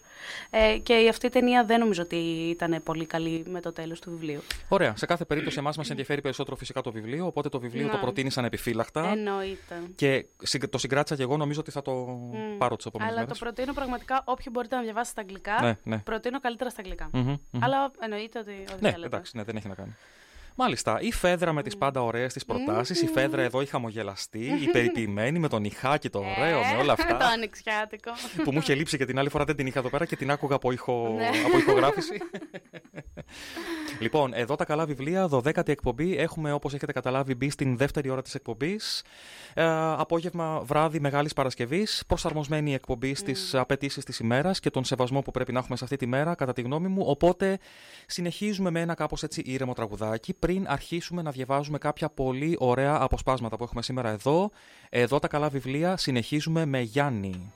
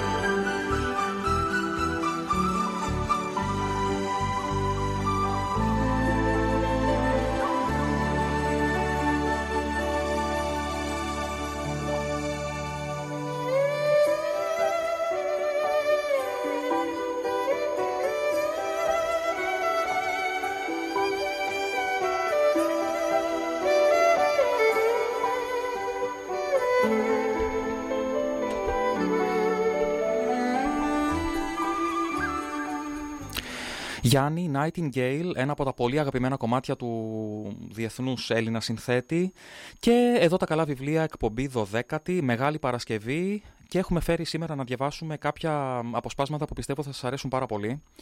Ε, έχω μια, το ξέρετε νομίζω και το έχω ξαναπεί, έχω μια μεγάλη αδυναμία στον Φιοντόρντο στο Γεύσκι. Τον θεωρώ άκρος πνευματικό συγγραφέα άνθρωπο που έχει συμπυκνώσει στα βιβλία του πολλά νοήματα και για την πνευματικότητα και για τον άνθρωπο και για την ψυχολογία και για πολλά πράγματα.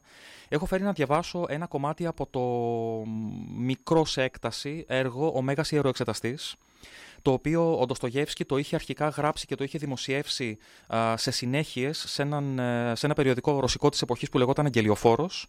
Ε, αργότερα το βιβλιαράκι αυτό, η μικρή αυτή ιστορία ενσωματώθηκε στο σπουδαίο, σπουδαίο πραγματικά μυθιστόρημά του Αδελφή Καραμαζόφ. Ε, αλλά το ο Μέγας Ιεροεξεταστής κυκλοφορεί και μεμονωμένα, ευτυχώς, και μπορείτε να το βρείτε. Και όταν τελειώσω την ανάγνωση του αποσπάσματος που έχω, των αποσπασμάτων που έχω διαλέξει, θα σας πω ε, και πώς μπορείτε να το κατεβάσετε δωρεάν και να το ε, απολαύσετε. Με κοιτάς τόσο ήρεμα και δεν αξιώνεις ούτε τη οργή σου. Μάθε όμως, τώρα, ακριβώς τώρα, οι άνθρωποι είναι περισσότερο από κάθε άλλη φορά πεπισμένοι ότι είναι ελεύθεροι. Τελείως ελεύθεροι. Κι όμως μας φέρανε οι ίδιοι την ελευθερία τους και την κατέθεσαν δουλοπρεπώς στα πόδια μας. Αυτό ίσα ίσα είναι το έργο μας. Αυτή όμως είναι η ελευθερία που θέλησες εσύ. Και θα μπορούσε τάχα να υποθεί κάτι πιο αληθινό από το περιεχόμενο των τριών ερωτημάτων που σου έθεσε το πνεύμα που εσύ απέκρουσες και που στις γραφές ονομάζονται πειρασμοί; Αν έγινε ποτέ στη γη ένα πραγματικό, σαν κεραυνό, συγκλονιστικό θαύμα, αυτό ήταν μόνο εκείνη την ημέρα. Την ημέρα των τριών πειρασμών. Το θαύμα ήταν ακριβώς αυτό, ότι τα τρία ερωτήματα τέθηκαν. Αν θα θέλαμε δοκιμαστικά και παραδειγματικά να φανταστούμε ότι τα τρία εκείνα ερωτήματα χάθηκαν, εξαφανίστηκαν από τα βιβλία και ότι πρέπει να τα συντάξουμε και να τα διατυπώσουμε από την αρχή για να τα προσθέσουμε και πάλι στο κείμενο, και αν για αυτό το σκοπό μαζεύαμε όλους τους σοφούς της γης, τους ηγεμόνες, τους αρχιερείς, τους διανοουμένους, τους φιλοσόφους, τους ποιητές και δίναμε σε αυτούς το θέμα επινοήστε και συντάξτε τρία ερωτήματα που να ανταποκρίνονται όχι μόνο στο άφθαρτο ύψος εκείνης της στιγμής, αλλά και να εκφράσουν σε τρεις λέξεις, τρεις φράσεις, ολόκληρη τη μελλοντική ιστορία της γης και της ανθρωπότητας. Πιστεύεις εσύ ότι ολόκληρη η σοφία της γης μαζεμένη θα μπορούσε να συλλάβει κάτι εισάξιο σε δύναμη και βάθος με τα τρία ερωτήματα που σου τέθηκαν τότε από το κρατεό και πονηρό πνεύμα της ερήμου; Από αυτά μόνο τα ερωτήματα και από το θαύμα ότι τέθηκαν μια φορά, μπορεί κανείς να νιώσει πως εδώ δεν έχουμε να κάνουμε με πρόσκαιρες διανοητικές εκλάμψεις, αλλά με έναν αιώνιο και απόλυτο νου. Γιατί σε αυτά τα τρία ζητήματα συνοψίζεται κατά κάποιον τρόπο η μελλοντική ανθρώπινη ιστορία και προφητεύεται και δίνονται τρεις εικόνες όπου συναντώνται όλες οι άλυτες αντιφάσεις που υπήρξαν ποτέ στον κόσμο. Τότε δεν ήταν αυτό τόσο φανερό, γιατί το μέλλον ήταν άγνωστο. Τώρα όμως, μετά 15 αιώνες, βλέπουμε πως όλα έχουν τόσο σωστά προφητευτεί με εκείνα τα τρία ερωτήματα που τόσο πολύ επαλητεύτηκαν ώστε δεν μπορούμε εμείς σήμερα να τους προσθέσουμε ή να τους αφαιρέσουμε κάτι. Κρίνε τώρα και μόνος σου. Ποιος είχε τότε δίκιο. Εσύ ή εκείνος που σε ρωτούσε τότε. Θυμήσου το πρώτο ερώτημα.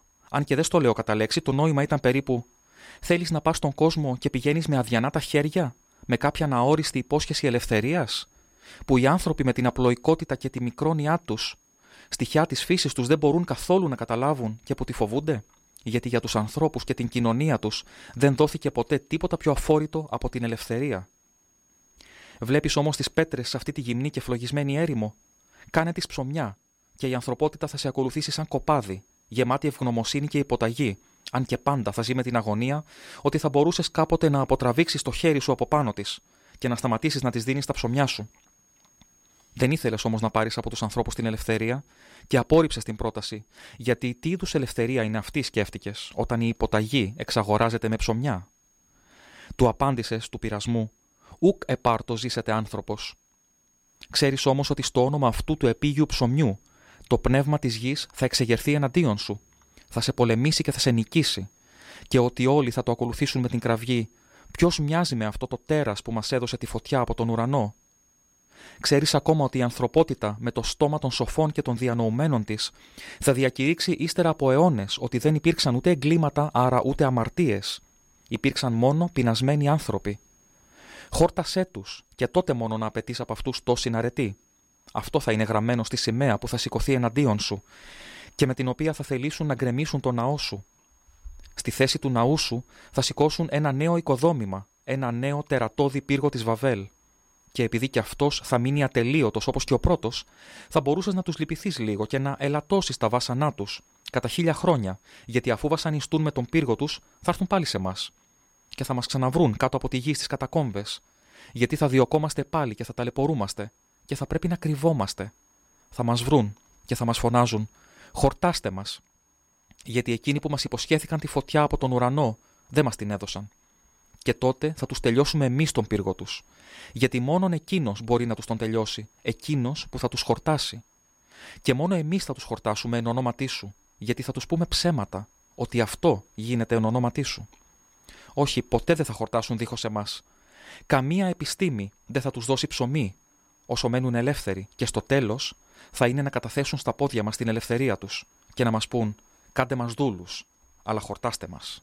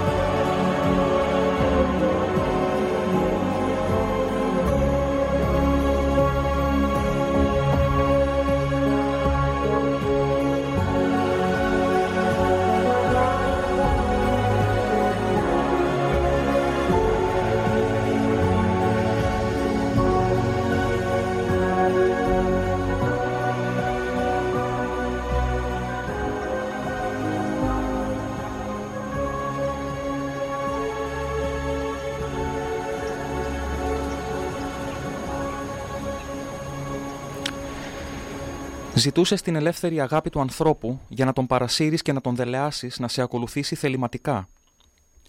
Αντί να υπακούσεις τον παλιό αυστηρό νόμο, ο άνθρωπος έπρεπε με ελεύθερη καρδιά να αποφασίζει ο ίδιος τι είναι καλό και τι είναι κακό και για την εκλογή του είχε μόνον εσένα για υπόδειγμα. Δεν σκέφτηκες λοιπόν ότι στο τέλος θα πετάξει και τη δική σου εικόνα και θα αρνηθεί την αλήθεια σου όταν το συντρίψει το τρομερό βάρος της ελευθερίας της εκλογής; Θα φωνάξουν στο τέλος πως η αλήθεια δεν βρίσκεται σε σένα, γιατί θα ήταν αδύνατο να τους αφήσει κανείς σε μεγαλύτερη σύγχυση και αγωνία από όσο τους άφησες εσύ, με τόσες έγνοιες και τόσα άλυτα ενίγματα. Έτσι έβαλες ο ίδιος τη βάση της καταστροφής της βασιλείας σου και δεν σου επιτρέπεται να κατηγορείς γι' αυτό κανέναν άλλον. Κι όμως, τι σου είχε προσφερθεί; Υπάρχουν τρεις δυνάμεις. Μόνο τρεις δυνάμεις στη γη που μπορεί κανείς με αυτές να κατανικήσει και να εχμαλωτήσει για πάντα τη συνείδηση αυτών των αδυνάτων ταραχοποιών για τη δική τους την ευτυχία. Αυτές οι δυνάμεις είναι το θαύμα, το μυστήριο και η εξουσία. Απόρριψες και τη μία και την άλλη και την τρίτη με το λόγο σου και το παράδειγμά σου. Όταν το τρομερό και πάνσοφο πνεύμα σε έβαλε στην κορυφή του ναού και σου είπε: Θέλεις να μάθεις αν είσαι ιό του Θεού, άφησε τον εαυτό σου να πέσει κάτω, γιατί είναι γραμμένο. Θα διατάξει από ψηλά τους αγγέλους του και αυτοί θα σε πάρουν στα χέρια, ώστε το πόδι σου να μην σκοντάψει σε πέτρα. Τότε θα μάθεις να είσαι ιό του Θεού και θα αποδείξεις πόσο μεγάλη είναι η πίστη σου προς τον πατέρα σου. Άκουσες αυτή την προσφορά και την απέρριψες. Δεν υπέκυψες τον πειρασμό και δεν επίδησες κάτω. Ναι, φέρθηκες υπερήφανα και μεγαλόπρεπα ως Θεός. Είναι όμως και οι άνθρωποι, αυτά τα ατίθασα επαναστατικά πλάσματα Θεοί. Βέβαια, γνώριζες τότε ότι αν θα έκανες έστω και ένα βήμα μόνο, θα έβαζες σε δοκιμασία τον κύριο και θα έχανες ακόμη ολόκληρη την πίστη σου προς αυτόν, ώστε στη γη που είχες έλθει για να την απολυτρώσεις θα γινώσουν κομμάτια και το πονηρό πνεύμα που σε υπέβαλε σε πειρασμό θα πετούσε από χαρά.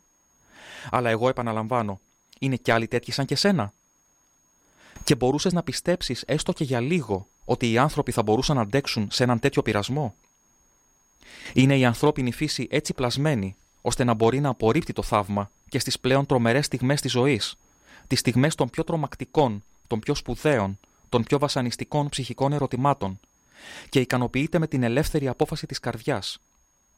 Ήξερες ότι τα έργα σου θα επιζήσουν στα βιβλία και ότι θα φτάσουν τα βάθη των αιώνων και τα έσχατα όρια της γης και έλπιζες ότι ο άνθρωπος Ακολουθώντας το παράδειγμά σου, θα διατηρήσει την πίστη του προς το Θεό και δίχως θαύματα. Δεν ήξερες όμως ότι ο άνθρωπος, μόλις απορρίψει το θαύμα, απορρίπτει και το Θεό, γιατί ο άνθρωπος ζητά λιγότερο το Θεό από το θαύμα. Και επειδή ο άνθρωπος δεν μπορεί να ζήσει δίχως θαύμα, θα δημιουργήσει για τον εαυτό του ένα πλήθος θαύματα, τα δικά του θαύματα, και θα λατρεύει κάθε μαγεία και κάθε μαγκανία, και ας είναι και χίλιες φορές επαναστάτης, αιρετικός, αρνητής του Θεού. Δεν κατέβηκες από το Σταυρό όταν σου φώναζαν χλεβαστικά, κατέβα από το Σταυρό και θα πιστέψουμε ότι είσαι εσύ. Δεν κατέβηκες, γιατί και πάλι δεν ήθελες να υποδηλώσεις τον άνθρωπο με ένα θαύμα. Και διψούσες για ελεύθερη πίστη, και όχι πίστη στο θαύμα. Διψούσες για αγάπη και ελευθερία, και όχι για τη δουλοπρεπή γοητεία ενός σκλάβου μπροστά σε μια δύναμη που τον υποδηλώνει για πάντα. Αλλά και στο ζήτημα αυτό εκτίμησες πολύ τους ανθρώπους, γιατί δεν είναι μα την αλήθεια τίποτα άλλο παρά σκλάβοι αν και γεννημένοι για επαναστάτες. Κοίτα γύρω σου και κρίνε. Πέρασαν ήδη 15 αιώνες. Δες τους ανθρώπους σου. Ποιον εξύψωσες ως τον εαυτόν σου;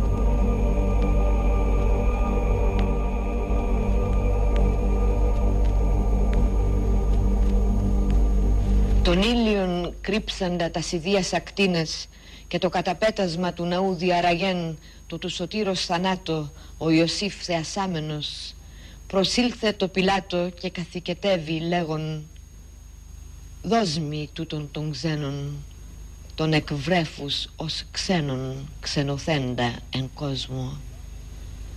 Δώσ' μη τούτον των ξένων, ον ομόφιλοι μισούντες θανατούσιν ως ξένων. Δώσ' μη τούτον των ξένων, ον ξενίζομαι βλέπον του θανάτου το ξένον. Δώσ' μη τούτον των ξένων, ώστις εγνώριζε ξενίζειν τους πτωχούς και τους ξένους. Δώσ' μη τούτον των ξένων, ή να κρύψω εν τάφο, ως, ως ξένος ουκ έχει την κεφαλήν που κλείνει. Δώσ' μη τούτον των ξένων, ον η μήτυρ ορώσα νεκροθέντα ευώα, Ω Ιε και Θεέ μου. Ακούσαμε την ε, συγκλονιστική Έλλη Λαμπέτη να διαβάζει έναν από τους ωραιότερους ύμνους που θα ακουστούν σήμερα στις εκκλησίες, το «Δώσ' τούτο των ξένων», ένα υπέροχο ποίημα το οποίο εξελίχθηκε σε ψαλμό. Και αν αναζητήσετε την απόδοση του ψαλμού αυτού στην ε, νεοελληνική θα καταλάβετε ότι αυτό το «Δώσ' τούτο των ξένων» έχει μια πολύ πιο μεγάλη και ευρεία έννοια από αυτήν για την οποία σήμερα θα διαβαστεί διότι σε μια εποχή και σε έναν κόσμο σαν αυτόν που έχει διαμορφωθεί όλοι λίγο πολύ πλέον είμαστε ξένοι προς αυτόν τον κόσμο και μας συμπεριφέρονται ως ξένους και όχι μόνο όπως το σώμα του Χριστού για το οποίο μιλάει το, το συγκεκριμένο μελοποίημα, το εξαιρετικό. Να πούμε λοιπόν ότι πριν διαβα... διάβασα από το αριστούργημα κατ' εμέ του Φιοντόρ Ντοστογεύσκη «Ο Μέγας Ιωρεξεταστής». το βιβλίο που έχω μπροστά μου είναι σε μετάφραση, δυστυχώς δεν το έψαξα περισσότερο, είναι λάθος αυτό, Αλφα Βασιλάρα, γράφει μέσα και έχει κυκλοφορήσει από τις εκδόσεις Κοροτζή. Είναι ένα μικρό, πάρα πολύ ωραίο βιβλιαράκι και τώρα Α, επίσης, επειδή μου έγραψε ένας φίλος ότι δεν λες τα κομμάτια που παίζουν, δεν ήθελα να διακόψω την ανάγνωση. Να πω λοιπόν ότι παίξαμε στο, πριν το πρώτο κομμάτι του Μέγα Αεροεξεταστή Γιάννη Nightingale, μετά έπαιξε Ευαγγέλης, ένα κομμάτι που λέγεται Losing Sleep από το album Voices, ένα φανταστικό album αν μπορείτε να το ακούσετε στο YouTube. Και αμέσως μετά τον δεύτερο, το δεύτερο κομμάτι του Μέγα Ιεροεξεταστή έπαιξα το ένα ορχιστρικό θέμα από την ταινία Το Ταξίδι του 1962 της Φίνος Film σε μουσική Σταύρου Ξαρχάκου. Λοιπόν, και τώρα έχω διαλέξει να σας διαβάσω ένα πολύ σύντομο απόσπασμα από Πλάτωνα. Είναι από το θαυμάσιο έργο περί ψυχής, τον Φέδωνα τον περίφημο, όπου ο Πλάτων ανθολογεί τις διδασκαλίες του Σοκράτη. Και εδώ θα διαβάσουμε ένα κομμάτι που μιλάει φυσικά για την ψυχή και για τη διαδρομή της μετά το θάνατο. Ωστόσο, είπε ο Σοκράτης, είναι σωστό να συλλογιζόσαστε και τούτο, πως αν η ψυχή είναι αλήθεια αθάνατη, έχει ανάγκη από φροντίδα, όχι μόνο σε αυτό το διάστημα που το ονομάζουμε ζωή, αλλά σε ολόκληρο τον καιρό. Και ο κίνδυνος θα φαίνονταν από τώρα τρομερός για εκείνον που θα την αμελούσε. Γιατί αν είναι ο θάνατος απαλλαγή από τα πάντα, θα ήταν τύχη αναπάντεχη για τους κακούς, σαν πεθάνουν να απαλλαγούν και από το σώμα τους και από την κακία τους συνάμα και από την ψυχή τους. Αφού όμως τώρα είναι φανερό πως είναι αθάνατη, δεν υπάρχει για αυτήν άλλος τρόπος να αποφύγει τα δεινά, ούτε σωτηρία, παρά να γίνει όσο μπορεί καλύτερη και πιο φρόνιμη. Η ψυχή δεν έχει τίποτε μαζί της πηγαίνοντας στον Άδη παρά μονάχα την παιδεία της και τον τρόπο της ζωής που έκανε, αυτά ακριβώς καθώς λένε που ωφελούν ή βλάπτουν τον αποθαμένο μόλις αρχίσει την πορεία του κατά εκεί. Συνηθίζουν λοιπόν να λένε πως όταν κανείς πεθαίνει, ο δαίμον του καθενός, αυτός που τον φροντίζει και ζωντανό, τον παίρνει και τον οδηγεί σε κάποιον τόπο, εκεί που συναθρίζονται οι νεκροί, για να κρυθούν και έπειτα να αρχίσουν την πορεία τους στον Άδη, με οδηγό εκείνον που έχει προσταχτεί να τους οδηγήσει και αφού λάβουν την τύχη που είναι να λάβουν και μείνουν το διάστημα που πρέπει, άλλος οδηγός τους φέρνει πάλι εδώ, έπειτα από πολλά και μεγάλα γυρίσματα του καιρού. Αυτή η πορεία δεν είναι λοιπόν όπως την παρουσιάζει ο τήλεφος του Εσχύλου, γιατί εκείνος λέει πως ο δρόμος που μας φέρνει στον Άδη είναι απλός, ενώ δεν είναι μήτε απλός, μήτε μοναδικός, καθώς μου φαίνεται. Αν ήταν έτσι, δεν θα χρειάζονταν οδηγός. Ούτε θα τον έχανε κανένας αν ήταν ένας και μόνο αλλά μοιάζει να έχει πολλά παρακλάδια και σταυροδρόμια, καθώς απικάζω από τις παραδομένες συνήθειες της λατρείας μας. Λοιπόν, η σωστή και φρόνιμη ψυχή συμμορφώνεται και δεν αγνοεί αυτά που τη συμβαίνουν, αλλά εκείνοι που οι επιθυμίες τη δένουν με το σώμα, όπως έλεγα στην αρχή, εκείνη που το σώμα και ο ορατός τόπος τη γεμίζουν τρόμους με πολλές αντιστάσεις και πολλά παθήματα, καταναγκαστικά και δύσκολα πηγαίνει καθώς την οδηγεί ο προσταγμένος δαίμον. Και όταν φτάσει όπου και οι άλλες, η ακάθαρτη, αυτή που έπραξε κάτι μυαρό, άδικους φόνους ή άλλα τέτοια που μοιάζουν σαν αδέρφια με αυτές τις πράξεις ή με πράξεις που κατεργάστηκαν αδερφές ψυχές, αυτή την ψυχή όλοι την αποφεύγουν. Όλοι αποτραβιούνται από κοντά της και κανείς δεν θέλει να γίνει σύντροφος ή οδηγός της. Και αυτή περιπλανέται όλος διόλου χαμένη, ώσπου να περάσουν κάποιοι καιροί. Και τότε η ανάγκη τη φέρνει στην κατοικία που της πρέπει. Αλλά η ψυχή που πέρασε τη ζωή της καθαρά και μετρημένα και βρήκε θεούς για συντρόφους και οδηγούς στο δρόμο της, κατοικεί αμέσως στον τόπο που της πρέπει. Από, τον, από το περιψυχής του Πλάτωνα σε μετάφραση του Γιώργου Σεφέρη.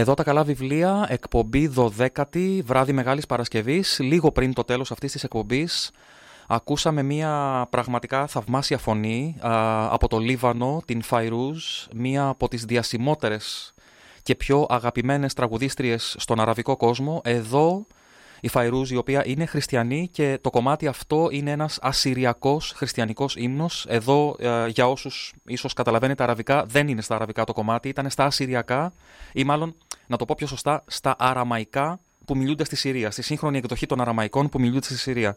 Ένα εξαιρετικό, ένα εξαιρετικό κομμάτι. Α, η Φέδρα κάτι θέλει να σχολιάσει. Δώσ' μου ένα λεπτό να σε ανοίξω. Περίμενε. Τι είναι αυτά που λες παιδί μου, Μεγάλη σε, Παρασκευή; σε άνοιξα, για λέγε. Μεγάλη Παρασκευή. Είσαι και θρησκευόμενος Έτσι, άνθρωπος. έτσι, ντροπής. έτσι, έτσι. Λοιπόν, ε, το συγκεκριμένο κομμάτι υπέροχο, πρώτον, πολύ όμορφο. Ε, μου θύμισε πάρα πολύ το Εντερλέζι. Α, έχεις Δεν δίκιο. στο θύμισε λίγο. Έχεις δίκιο. Τώρα που Ε, το πες. έχεις τώρα που το πες. Ακούγοντας το δηλαδή, μου ήρθε στο μυαλό η... ο καιρός του Τσιγκάνων. Όποιοι δεν την έχετε δει, μια Έχεις, ταινία έχεις δίκιο, έχεις δίκιο. του Κουστουρίτσα, υπέροχη ταινία Έχεις που δίκιο. παίζει αυτό το εξαιρετικό κομμάτι του Εντερλέζι και μου το θύμισε πάρα πολύ. Αυτό ήθελα να πω. Ε, οι Φαϊρούζ ε, για πολλούς είναι συνδεδεμένους με τις ημέρες αυτές, όσους τέλος πάντων ασχολούνται με την υμνογραφία και ακούνε πράγματα λίγο πιο θρησκευτικού προσανατολισμού, γιατί ε, είχε παντρευτεί, να πω λίγα πράγματα για την ιστορία της, από χριστιανική οικογένεια καταγωγή, είχε παντρευτεί ε, ελληνοορθόδοξο, γι' αυτό και έτσι μοιήθηκε στην Ορθοδοξία και έχει βγάλει άλμπουμ με ύμνους της Μεγάλης Παρασκευής και στα ελληνικά. Κάτι το οποίο δεν το ήξερα, πολύ πρόσφατα το έμαθα. Είναι πολύ εντυπωσιακή η πορεία της. μια πραγματικά θεσπέσια φωνή, η Φαϊρούς. Ε, Α είναι καλά εκεί που είναι, δεν ξέρω πραγματικά.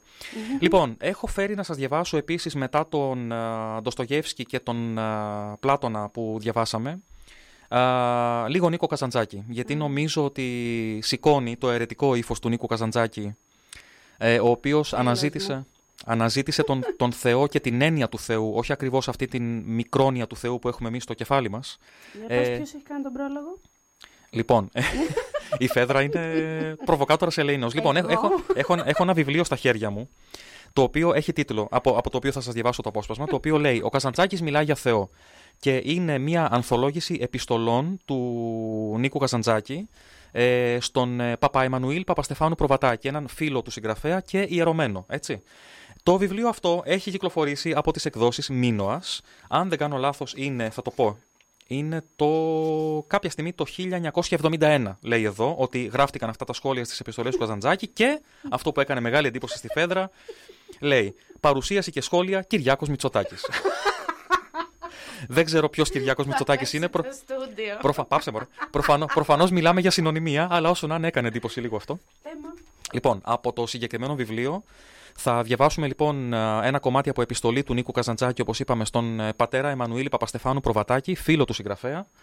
Ε, ήταν την περίοδο που ο Νίκος Καζαντζάκης φανταζότανε τον, ε, έναν δικό του Θεό, μια δικιά του νέα θρησκεία, η οποία θα μπορούσε να μιλήσει σε όλο τον κόσμο οικουμενικά, πέρα από στεγανά και πέρα από όλες αυτές τις ηλίθιες προϋποθέσεις που έχουμε εμείς στα μυαλά μας. Όχι, όχι, Θεός δεν είναι αυτά που μου γράφεις. Ο άνθρωπος, ο έρωτας προς το πνευματικό, το απόλυτα ωραίο. Ο Θεός είναι κάτι βαθύτερο που τα περιέχει όλα αυτά και τα αντίθετά τους. Και μάλιστα που μισεί όλα τούτα και τα παρατάει πίσω του. Για τις απλοϊκές, αγαθές ψυχές που παραπομείνανε στο δρόμο. Και αν πούμε ο, Θενό, ο Θεός είναι ένας άνεμος, ερωτικός που συντρίβει τα κορμιά για να περάσει και σκεφτούμε πως πάντα μέσα στο αίμα και στα δάκρυα, καταστρέφοντας τα άτομα δουλεύει ο έρωτας, τότε λίγο περισσότερο πλησιάζουμε το φοβερό του πρόσωπο. Σου γράψα κι άλλη φορά. Ο Θεός για μένα είναι ο αγωνιζόμενος σε κάθε στιγμή, σε κάθε κορμί να ανασηκωθεί γιατί τον κατασκεπάζει η άρκλα της ύλης και η άρκλα της ψυχής.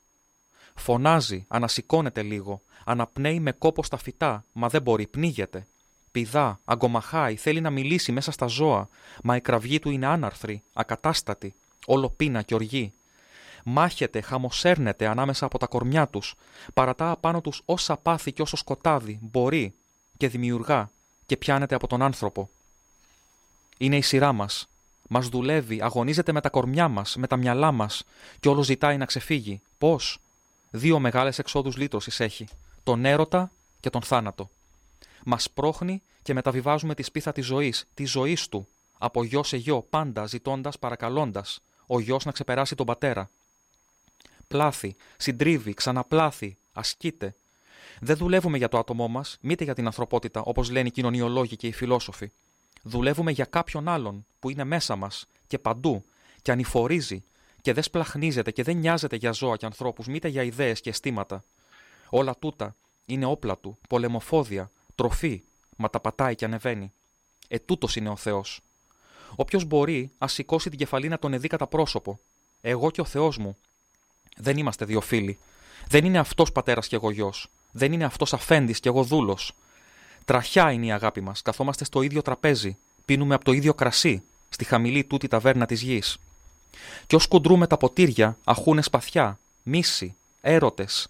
Μεθούμε, οράματα σφαγής ανεβαίνουν στα μάτια μας. Πολιτείες γκρεμίζονται μέσα στα φρένα μας.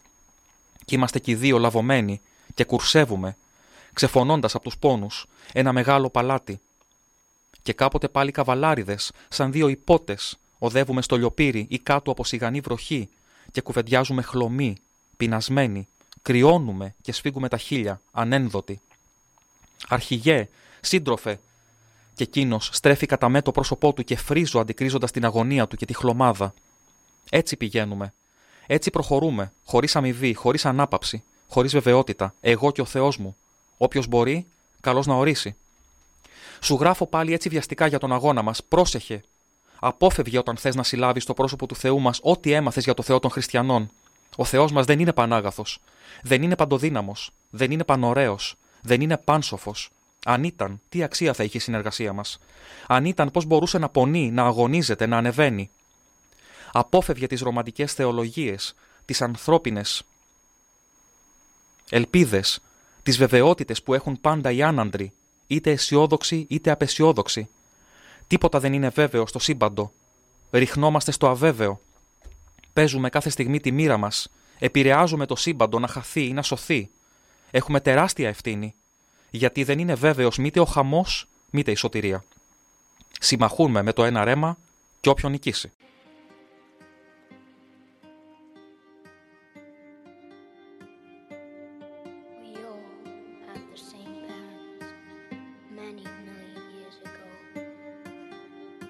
Why can't we live in freedom without hunger, with no war?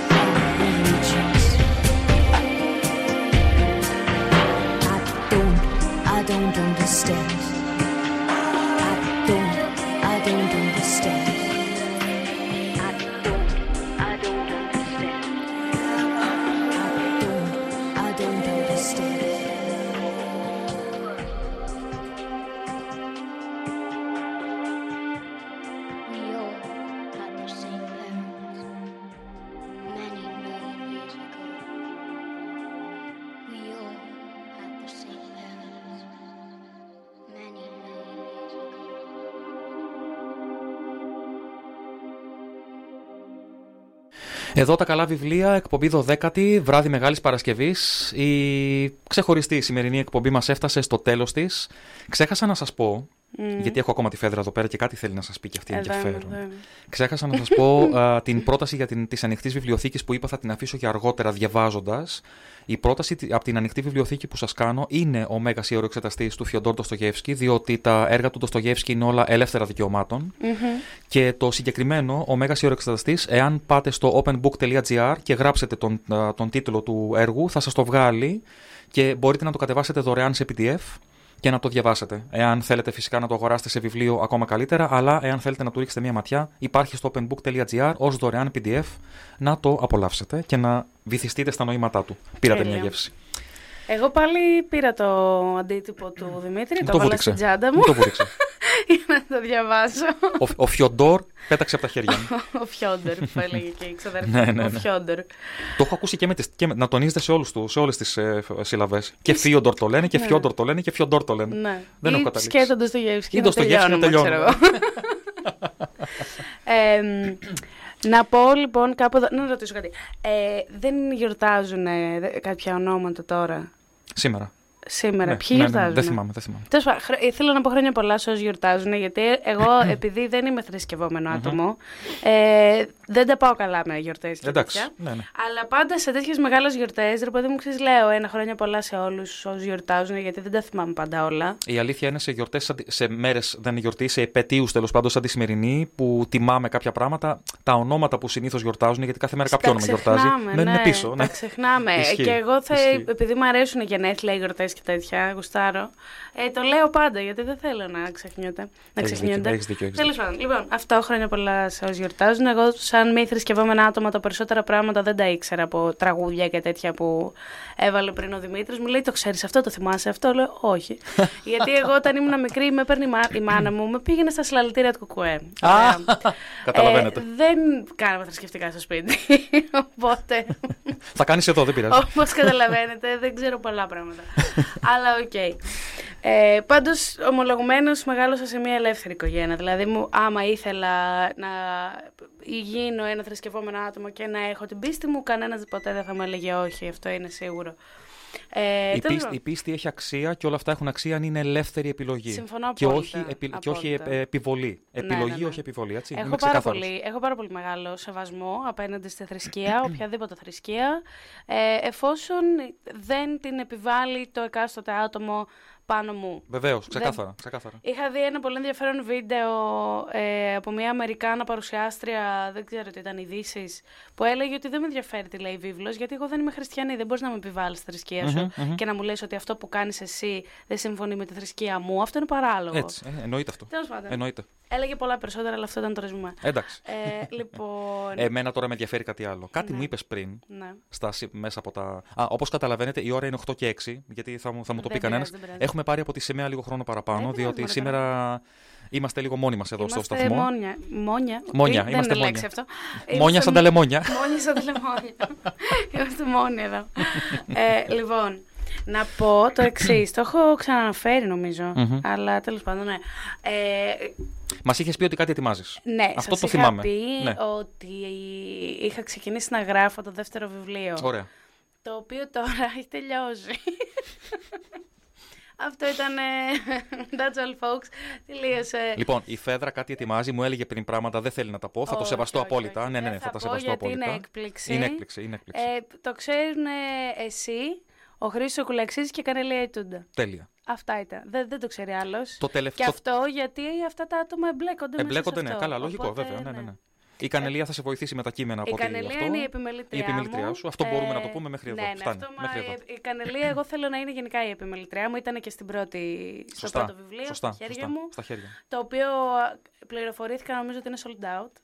Αλήθεια, τελειώσαν ναι, όλα. Κάτι τέτοιο πληροφορήθηκα. Νομίζω υπήρχαν πέντε αντίτυπα τα οποία πήγανε σε ένα βιβλιοπωλείο, δεν θυμάμαι σε ποιο, και κατά τα άλλα είναι sold out. Μπράβο, Και Φέδρα. είμαι. Ε, είμαι πάρα πολύ ενθουσιασμένη. That's splendid. That's splendid. Πήγα να, να πω κάτι, να βρίσω λίγο Όχι. και το κράτησα. Για σένα το κάνω, να Έτσι. ξέρεις. Για σένα έχω έρθει εδώ σήμερα. Γι' αυτό είπα είμαι πολύ ενθουσιασμένη και δεν είπα κάτι άλλο. Ωραία. Ε, ναι. Ε, εν τω μεταξύ, τώρα κοιτάω εδώ το, τον ωραίο σελιδοδείκτη από το βιβλίο Τα χέρια μου. Μμ. Τα χέρια μου έχουν ματώσει, τα χέρια μου έχουν θρυνήσει, ξέρουν μόνο χάρτια να δίνουν. Το οποίο εντελώς συμπτωματικά και τυχαία το είχα μέσα στο βιβλίο του Ντοστογεύσκη για να Ναι. κρατήσω το απόσπασμα που ήθελα να σας διαβάσω και μου το πήρε το βιβλίο.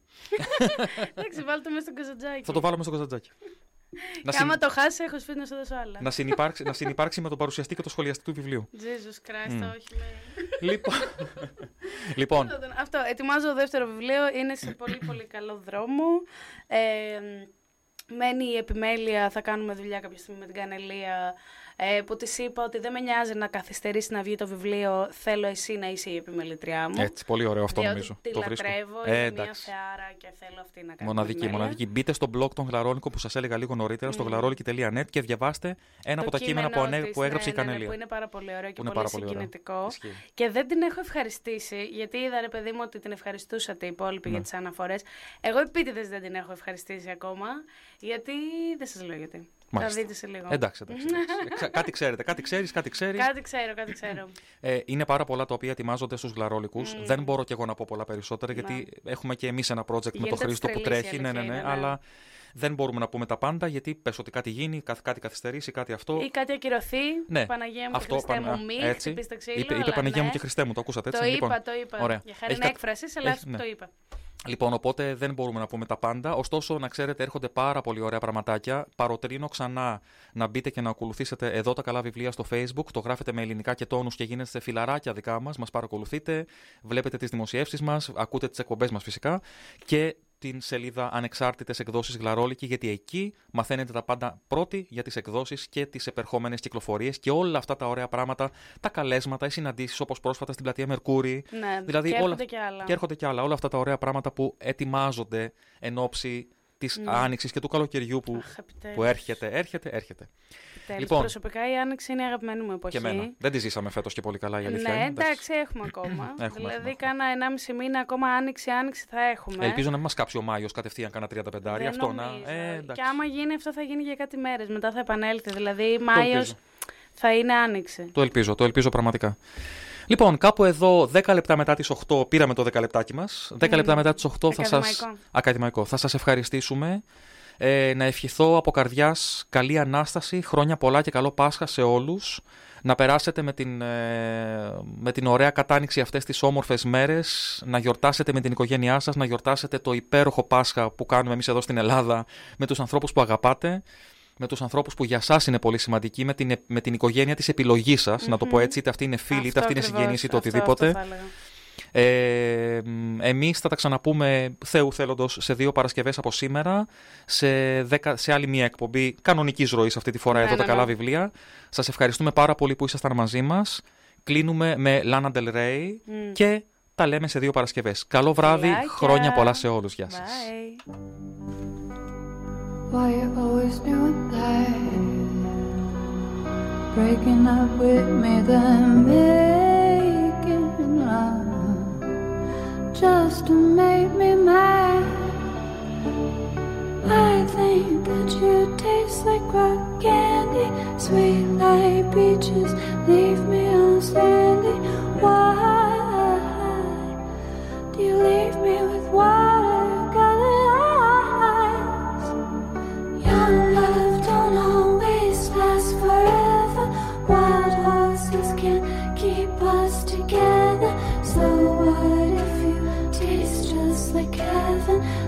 don't